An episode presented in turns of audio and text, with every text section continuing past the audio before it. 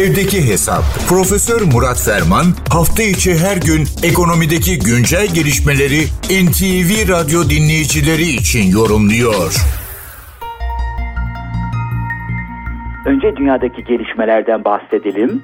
Amerika Birleşik Devletleri'nde beklenen enflasyon verisi dün açıklandı. Bu çok önemli çünkü Fed'in güçlü dolar politikasını veya sendromunu destekleyen duruş ve vaziyet edişi ne kadar devam edecek?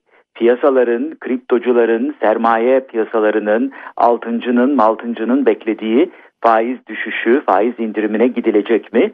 Dünkü haberler bu beklentileri boşa çıkardı. Netice itibariyle ABD'de enflasyon Ocak ayında tahminleri aştı. Çalışma Bakanlığı'nın verilerine göre enflasyon %0.3 yıllıkta %3.1 olduğu çekirdek enflasyonda son 8 ayın en yüksek seviyesinde daha evvelde defaatle ifade edildiği gibi Fed e, çekirdek enflasyon başta olmak üzere göstergelere bakarak bu vaziyet edişini ve politikalarını yapılandıracağını söylemişti. Anlaşılıyor ki daha evvel zaten kısmen de belirtilen Mart ayına kadar herhangi bir faiz indirimine gidilmeme perspektifi veya parametresi şimdi artık Haziran ayından da öteye ertelenmiş veya itilmiş, uzaklaştırılmış gibi gözüküyor. Geçen sene Şubat ayında bir makalemizde de belirtmiştik. Bu sene Haziran'dan evvel, ikinci çeyrekten evvel faiz indirimine gidilmeyecek diye.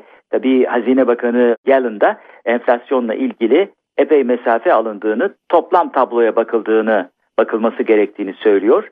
Önümüzdeki dönemin önemli tartışmalarından bir tanesi hiç şüphesiz Trump'ın geçen günkü ifadesi. Trump diyor ki demokratların işini kolaylaştırmak, Biden'ın işini kolaylaştırmak için Fed Başkanı faiz indirimine daha erken gidebilir. Hiç gözüm bu adamı tutmuyor. Ben de zaten ikinci dönemimde bu adamın görev süresini uzatmayacağım diye aynı bu ifadelerle konuşmuştu. Bakalım nasıl bir gelişme olacak ama anlaşılıyor ki uzunca bir müddet daha haftalar boyu güçlü dolar sendromu devam edecek. Bizim gibi ekonomilerin de işi zorlaşacak. Çünkü dolar daha değerli, daha pahalı. Bu da hakikaten özellikle zaten genel tablonun aslında ne tarafından, kimin tarafından, hangi mekanizmalar tarafından belirlendiğini gösteriyor. Tabii bu paralelde dün cari işlemler dengesi de belli oldu. Bilindiği üzere ekonomiyi sayılar üzerinden, göstergeler üzerinden takip ediyoruz. Hal böyle olunca ekonomik büyüme ve cari denge veya teknik adıyla cari işlemler dengesi en önemli iki makro veya kompozit ekonomi göstergesi. Çünkü çok boyutlu ve çok buğutlu olarak bir anda ekonominin genel performansını, toplam performansını en iyi şekilde ifade eden iki önemli değeri oluşturuyor. İşte cari işlemler dengesinde 45 milyar dolarlık bir açıkla kapattığımızı söyleyelim. Orta vadeli program hedeflerinin biraz üzerinde enteresan 3 tane karakteristik notumuz var. Bir kere Aralık ayında geçen yılın 1 bölü 3'ü kadar bir cari açık gerçekleşmiş. Olağanüstü bir iyileşme oluyor Aralık ayında. Bu da bütün seneyi daha beter olmaktan kurtarıyor. Bu Aralık, Aralık ayındaki e, müthiş yükseliş hakikaten not edilmeye değer.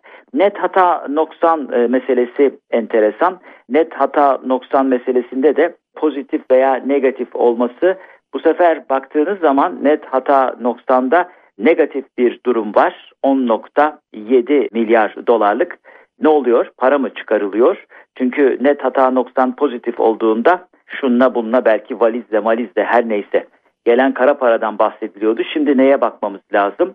Bu da önemli noktalardan bir tanesi. Bir de asıl finansmanımızın yani geçen yılki 56 milyar dolarlık finansmanın önemli bir kısmı 41 küsür milyar doları da yatırımlar kaleminde net borçlanmadan kaynaklanmış. Yani asıl finansmanımız borçlanma. Borçla dönmeye çalışıyoruz. İthalat biraz azalınca altın ve enerji ithalatında biraz düşüş olunca cari açık bir parça daha iyileşiyor ama yapısal bir iyileşme ortaya çıkmıyor.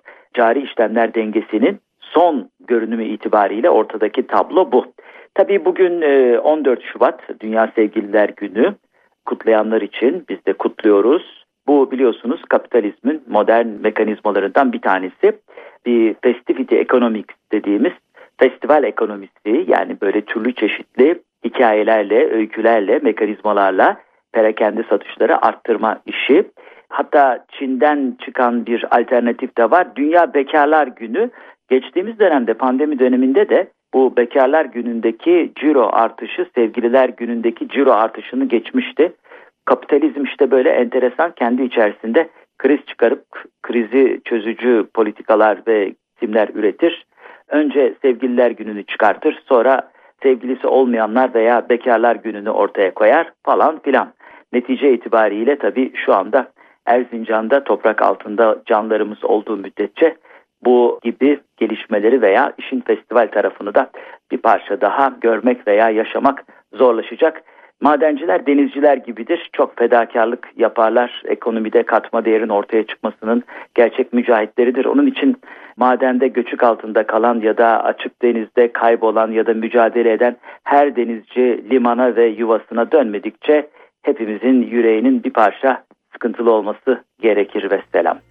Bu genel bilgi paylaşımı ve ufuk turu çerçevesinde değerli dinleyenlerimize katma değeri yüksek ve yüksek katma değerli bir gün diliyor. Huzurlarınızdan hürmetlerle ayrılıyorum.